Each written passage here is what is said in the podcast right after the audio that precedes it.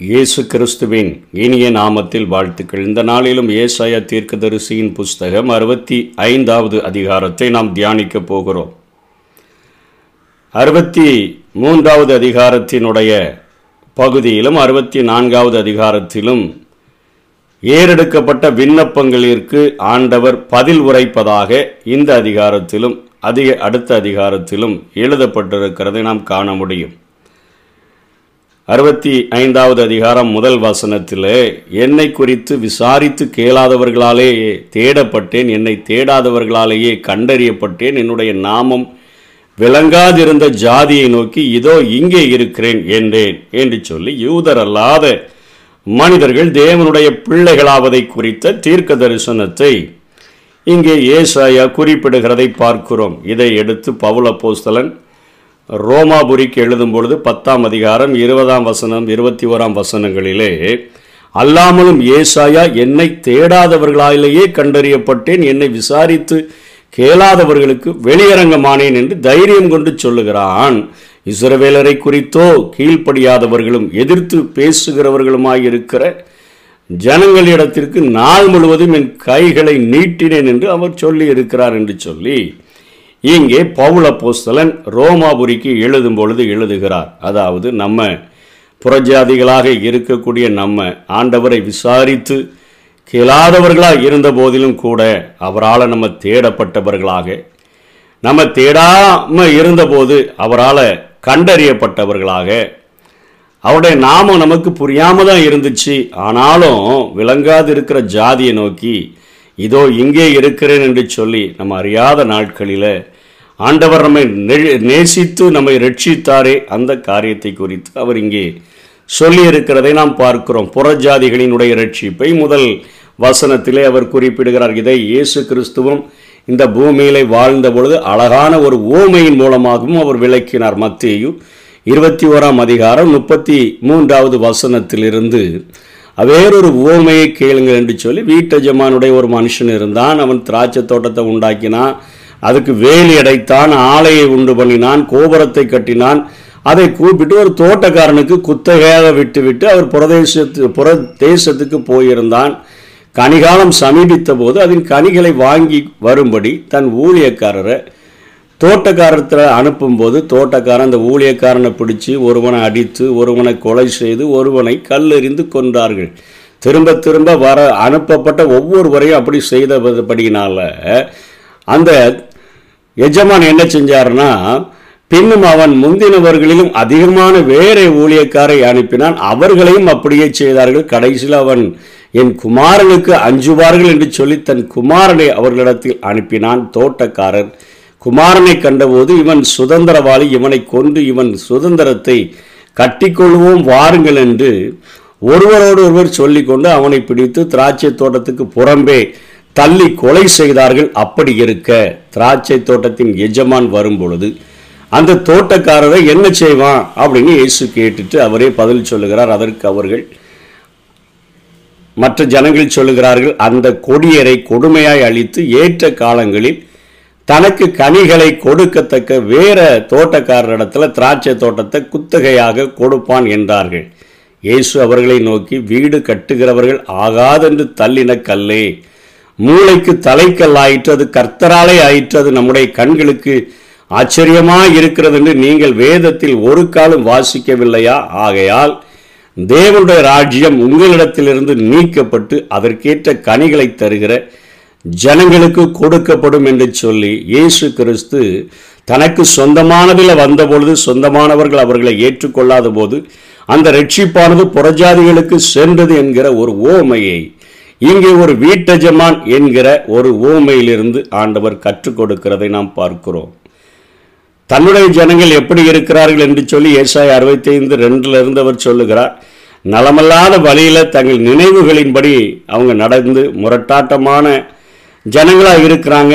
நாள் முழுவதும் என் கைகளை நான் அவங்களுக்கு விரோதமாக நீட்டினேன்னு சொல்கிறார் அவர்கள் என்னுடைய சந்நிதியில் கோபம் ஊட்டுறாங்க.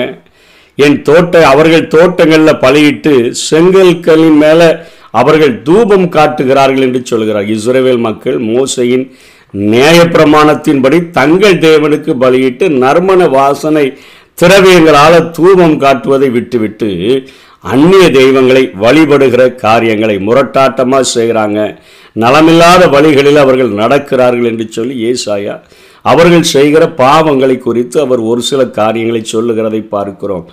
நான்காம் வசனம் ஐந்தாம் வசனத்திலும் பிரேத குழிகள் அண்டையில் பன்றி இறைச்சியை தின்று என்று சொல்லி பார்க்கிறோம். மக்கள் மறித்த அந்த மனிதர்களிடத்தில் போய் அவர்கள் ஆவிகளிடத்தில் உறவாடக்கூடாது கல்லறைக்கு அதற்காக செல்லக்கூடாது. இது கர்த்தரால அது தடை செய்யப்பட்டதாக இருந்தது. உபாகமும் பதினெட்டாம் அதிகாரம் பதினோராம் வசனத்தில் மந்திரவாதியும் சன்னதக்காரனும் மாயவித்தைக்காரனும் செத்தவர்களிடத்தில் குறி கேட்கிறவனும் உங்களுக்குள்ளே இருக்க வேண்டாம். இவர்கள் பிரேத குழிகளுக்கு போகிறதுக்கு காரணம் செத்தவர்களிடத்தில் போய் உறவாடி குறி கேட்கிறதற்காக போய் அங்கே பன்றி இறைச்சியை சாப்பிடக்கூடியவர்களாக இருந்தார்கள். பன்றி மற்றும் சில வனவிலங்குகள் தூய்மை அற்றவை என்றும் அவற்றை தொடவோ உண்ணவோ கூடாது என்றும் நியாயப்பிரமாணத்தில் ஆண்டவர் அவர்களுக்கு சொல்லிக் கொடுத்திருந்தார்.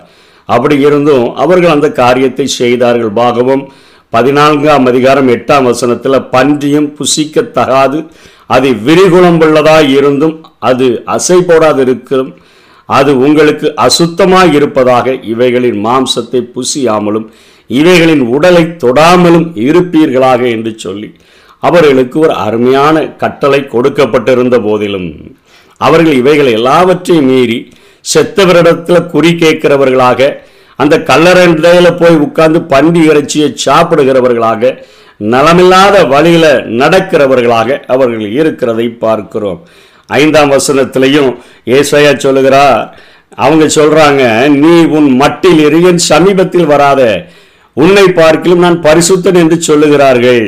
என்னன்னா நான் என் வழியில் நடக்கிறேன் நீர் தலையிடாதரோ என்று தேவனை பார்த்து கூறும் வண்ணமாக நடந்து கொள்ளுகிறவர்கள் அநேகர் உண்டு. நம் வழிகளை கர்த்தருக்கு ஒப்புவித்து வாழ்வதைத்தான் ஆண்டவர் விரும்புகிறார். இவர்கள் அத்தனையாக பெருமை பாராட்டுகிறவர்களாக அவர்கள் இருந்தபடியினால ஏழாம் வசனத்திலையும் கூட அவர்கள் அந்த காரியங்களை மலைகளில் தூபம் காட்டி விக்கிரக வழிபாடை அவர்கள் செய்கிறவர்களாக காணப்பட்டபடியினால ஆண்டவர் அவர்களை பார்த்து சொல்லுகிறார். நான் அவர்களுக்கு மௌனமை இராமல் சரி கட்டுவேன். அவர்கள் மடியில் சரி கட்டுவேன் என்று ஏழாம் வசனத்தின் பின்பகுதியிலையும் முந்தின செய்கைகளின் பலனை அவர்கள் மடியிலே அளப்பேன் என்றும் கர்த்தர் சொல்லுகிறதை பார்க்கிறோம். இது நிமித்தமாகத்தான் இவர்கள் செய்த இப்படிப்பட்ட பாவங்களின் நிமித்தமாகத்தான் அசிரியர்களினால ஒரு அழிவை ஏற்படுத்தும்படியாய் ஆண்டவர் விட்டு கொடுத்தார். பாபிலோனியர்களினால மிகப்பெரிய ஒரு அழிவை அவர்கள் சந்திக்கும்படியாக ஆண்டவர் அவர்களுக்கு விட்டு கொடுத்ததை நாம் பார்க்கிறோம்.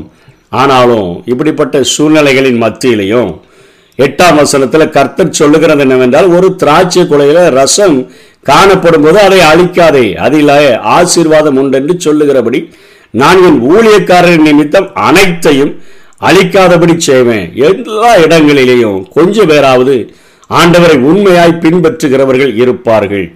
அதாவது மீந்திருக்கிற ஜனங்கள் குறித்து இங்கே ஏசாய சொல்லுகிறான் திராட்சை கொலையில் ரசம் காணப்படும் பொழுதுனா ஆண்டவரை தேடுகிற அந்த பயபக்தி ஆண்டவரை பின்பற்றுகிற அந்த காரியங்கள் பரிசுத்தம் காணப்படுகிற ஜனங்களை நிமித்தமாக நாம் முழுவதும் அவங்கள தள்ளிவிட மாட்டேன். என் ஊழியக்காரர் நிமித்தம் நான் அனைத்தையும் அழிக்காதபடி செய்வேன்னு சொல்லிட்டு யாக்கோபிலிருந்து ஒரு வித்தையும் யூதாவிலிருந்து என் மலைகளை சுதந்தரிப்பவனையும் எலும்ப பண்ணுவேன். நான் தெரிந்து கொண்டவர்கள் அதை சுதந்திரித்து கொண்டு என் ஊழியக்காரர் அங்கே வாசம் பண்ணுவார்கள் என்று சொல்லி மீந்திருக்கிற ஜனங்களை குறித்து இங்கே ஆண்டவர் சொல்லுகிறதை பார்க்கிறோம். என்னை தேடுகிற என் ஜனங்களுக்கு சாரோன் ஆட்டு தொழுவமாகவும் ஆகோரின் பள்ளத்தாக்கு மாட்டு கிடையாகவும் இருக்கும் என்று இங்கே சொல்லப்படுகிறதை நாம் பார்க்கிறோம். இது இஸ்ரேல் தேசத்தினுடைய எல்லையை குறிக்கும் வண்ணமாக இங்கே இவர் சொல்லுகிறார். என்னை தேடுகிற என் ஜனத்துக்கு சாரோர் ஆட்டுத்தொழும் என்று சொல்கிறாரே. கானான் மலைகள் நிறைந்த ஒரு நாடு அது மேற்கே. மத்திய தரைக்கடல் ஓரத்தில் உள்ள சாரோன் என்ற சமவெளியிலிருந்து கிழக்கே ஆகோர் பள்ளத்தாக்கு வரை உள்ள அது இடமாக அது காணப்படுகிறது. நம்ம நாட்டை குறித்து நம்ம சொல்றோமே. இமய முதல் குமரி வரை என்று சொல்லி அதே போல சாரோன் முதல் ஆகோர் பள்ளத்தாக்கு வரையிலும் உள்ள இடத்தை குறிக்கக்கூடியதாக இருக்கிறது. அங்கே காத் மேன் என்று பதினோராம் வசனம் பன்னிரெண்டாம் வசனங்களில் இவைகள் சீரியர்கள் மற்றும் அரபு நாட்டவர்களுடைய நல்லாசி வழங்கக்கூடிய தெய்வங்கள் என்று சொல்லி அவர்கள் வணி வணங்கி கொண்டிருந்தார்கள். இவற்றை இவர்களும் வழிபடுகிறதுனால அழிவு பாதையில் செல்லுவார்கள் என்று சொல்லி இங்கே ஏசாயா தீர்க்க தரிசனம் சொல்லுகிறார். பட்டயத்துக்கு எண்ணி கொடுப்பேன். அதாவது இப்படிப்பட்ட பாவங்களை செய்கிறபடினால உங்கள் மேலே அழிவு வரும் உங்கள் மேலே பஞ்ச வரும் நீங்கள் கொலை செய்யப்படுவீர்கள் என்கிற காரியத்தை இங்கே ஆண்டவர் அவர்களுக்கு எச்சரிப்பாக ஏசாயாவின் மூலமாக கொடுக்கிறார். என் பார்வைக்கு பொல்லாப்பனதை செய்து எனக்கு பிரியமில்லாத காரியங்களை தெரிந்து கொண்டார்கள் என்று சொல்லிட்டு இப்போ அறுபத்தி ஐந்தாம் அதிகாரம் பதிமூன்றுல இருந்து பதினைந்து வரையிலும் அவர் மீதியா இருக்கிறவர்களுக்கு கிடைக்கிற ஆசீர்வாதங்களை குறித்து அவர் சொல்லுகிறதை பார்க்கிறோம். அதிலே ரெண்டு பிரிவாக பிரித்து சொல்லுகிறார். நீங்களோ அதாவது பாவம் செய்கிற ஜனங்களுக்கு என்ன கிடைக்கும்? அவருடைய ஊழியக்காரராக அவருடைய சத்தத்துக்கு செவி கொடுத்து வாழ்கிறவர்களுக்கு என்ன கிடைக்கும் என்கிற ஒரு ஐந்து காரியத்தை இங்கே ஏசாயா பட்டியலிடுகிறார். கர்த்தருடைய கற்பனைக்கு கீழ்ப்படியாத ஜனங்களை பார்த்து தான் நீங்களோ என்று சொல்லுகிறாரே அவர்களை பார்த்து நீங்கள் பசியாய் இருப்பீர்கள். ஆனால் தேவனுக்கு பயந்து வாழ்கிறவர்களை குறித்து புசிப்பார்கள் என்று சொல்லப்படுகிறது. அவர்கள் குடிப்பா குடிக்க முடியாதபடி தாகமாக இருப்பார்கள் என்று சொல்லப்படுகிறது. இங்கே ஆண்டவருக்கு கீழ்ப்படிந்து வாழ்கிற மக்கள் குடிப்பார்கள் என்று சொல்லப்படுகிறது. அங்க அவர்கள் சந்தோஷப்படாதபடி இருப்பாங்க வெட்கப்படுவாங்க. தேவனுக்கு கீழ்ப்படிந்து வாழ்கிற மக்கள் சந்தோஷப்படுவார்கள் என்று சொல்லப்படுகிறது. அங்கே தேவனுக்கு கீழ்ப்படியாத மக்கள் மனன் நோவினாலே அலறி ஆவியினுடைய முறிவினாலே புலம்புவார்கள்.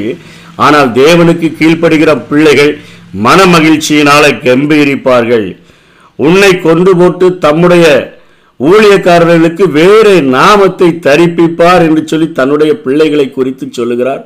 இங்கே உன்னுடைய நாமத்தை சாப வார்த்தையாக பின் வைத்து நீ போவாய் என்று சொல்லி ஆண்டவரை பின்பற்றாத ஜனங்களை குறித்து இங்கே ஐந்து காரியங்களை ஆசீர்வாதங்கள் தன்னுடைய பிள்ளைகளுக்கு உண்டாவதை குறித்தும் அவர்களை பின்பற்றாதவர்களுக்கு உண்டாகக்கூடிய ஒரு சாபத்தை குறித்தும் ஏசாய சொல்லி முடித்துவிட்டு பதினாறாம் வசனத்தில் சொல்லுகிறார். அதனாலே தன்னை ஆசீர்வதிக்கிறவன் சத்திய தேவனுக்குள் தன்னை ஆசீர்வதிப்பான். பூமியிலே ஆணையிடுகிறவன் சத்திய தேவன் பெயரில ஆணையிடுவான். முந்தின இடுக்கண்கள் மறக்கப்பட்டு அவைகள் என் கண்களுக்கு மறைந்து போயின. அதாவது எகோவாவின் பெயர்கள் மட்டுமே வாக்குகளை உறுதி செய்ய பயன்படுத்தப்பட வேண்டும். வேற தெய்வத்தின் பெயர்களை பயன்படுத்துவது பாவமாக கருதப்பட்டது என்று சொல்லி இங்கே ஏசாயா முடிக்கிறதை நாம் பார்க்கிறோம். அந்நிய ஜனங்களாக புறஜாதிகளாக இருந்த நம்ம நம்ம தேடப்படாதவர்களால் நம்ம தேடலை நம்ம அறியலை அவரை பற்றி தெரியாது. ஆனாலும் இன்றைக்கு நம்ம எத்தனையாய் அன்பு கூர்ந்து ரட்சித்திருக்கிறார் என்கிற காரியத்தை இங்கே முதலிலே ஏசாயா சொல்லிவிட்டு தங்களுடைய ஜனங்களினுடைய பாவங்கள் எவைகள் அது நிமித்தமாய் அவர்களுக்கு வரக்கூடிய தண்டனைகள் என்ன என்று சொல்லியும் அதில் மீந்திருக்கக்கூடிய ஜனங்களுக்கு அவர் கொடுக்கிற ஆசீர்வாதங்களை குறித்தும் இங்கே ஏசாயா எழுதி முடித்திருக்கிறதை நாம் பார்க்கிறோம். கடைசி நாட்களில் கொடிய காலங்கள் வரும் என்று அறிவாயாக. ஆனாலும் அந்த நாட்களில் எல்லாரும் அநீதி தானே செய்கிறாங்க எல்லாரும் அநியாயம் தானே செய்கிறாங்க எல்லாரை போல தான் நான் இருப்பேன்னு சொல்லி உலகத்துக்கு ஒத்த வேஷம் தெரியாமல் ஆண்டவுடைய வசனத்தை பிடித்து கொண்டு ஜீவ வசனத்தை பிடித்து கொண்டு சுடர்களை போல பிரகாசிக்கும்படியாக நம்முடைய வாழ்க்கையை நம்ம ஒப்பு கொடுத்து வாழ்ந்தோம் என்று சொன்னால் இந்த பகுதியில் சொல்லப்பட்ட ஆசீர்வாதங்கள் நம்ம மேலேயும் நம்முடைய சந்ததி மேலேயும். அது வந்து அமரும். அதற்காக ஒவ்வொரு நாளும் நம்முடைய வழிகளை பரிசுத்தப்படுத்தி தேவனுக்கு முன்பாக நம்முடைய வழிகளை ஆராய்ந்து பார்த்து நலமில்லாத வழியில் நாங்கள் ஒருபொழுதும் நடந்து விடக்கூடாது. முரட்டாட்டமுள்ள ஜனங்களை நாங்கள் இருந்து விடக்கூடாது. உண்மை கோபமூட்டுகிறவர்களாக நாங்கள் இருந்து விடக்கூடாது. எல்லா காரியங்களையும் உடைய பாதத்தில் அர்ப்பணித்து வாழ்கிறவர்களாக இருக்க எங்களுக்கு உதவி செய்யுங்கன்னு கேட்டோன்னு சொன்னான் ஆண்டவர் நம்மை பரிசுத்தப்படுத்தி அவர் இந்த அதிகாரத்தில் சொல்லி இருக்கிற ஆசீர்வாதங்களினாலே நம்மை நிறைத்து வழி நடத்துவார் கர்த்தர் தாமே நம்மை ஆசீர்வதிப்பாராக. ஆமே கடன் தொல்லையால் கதறுகின்ற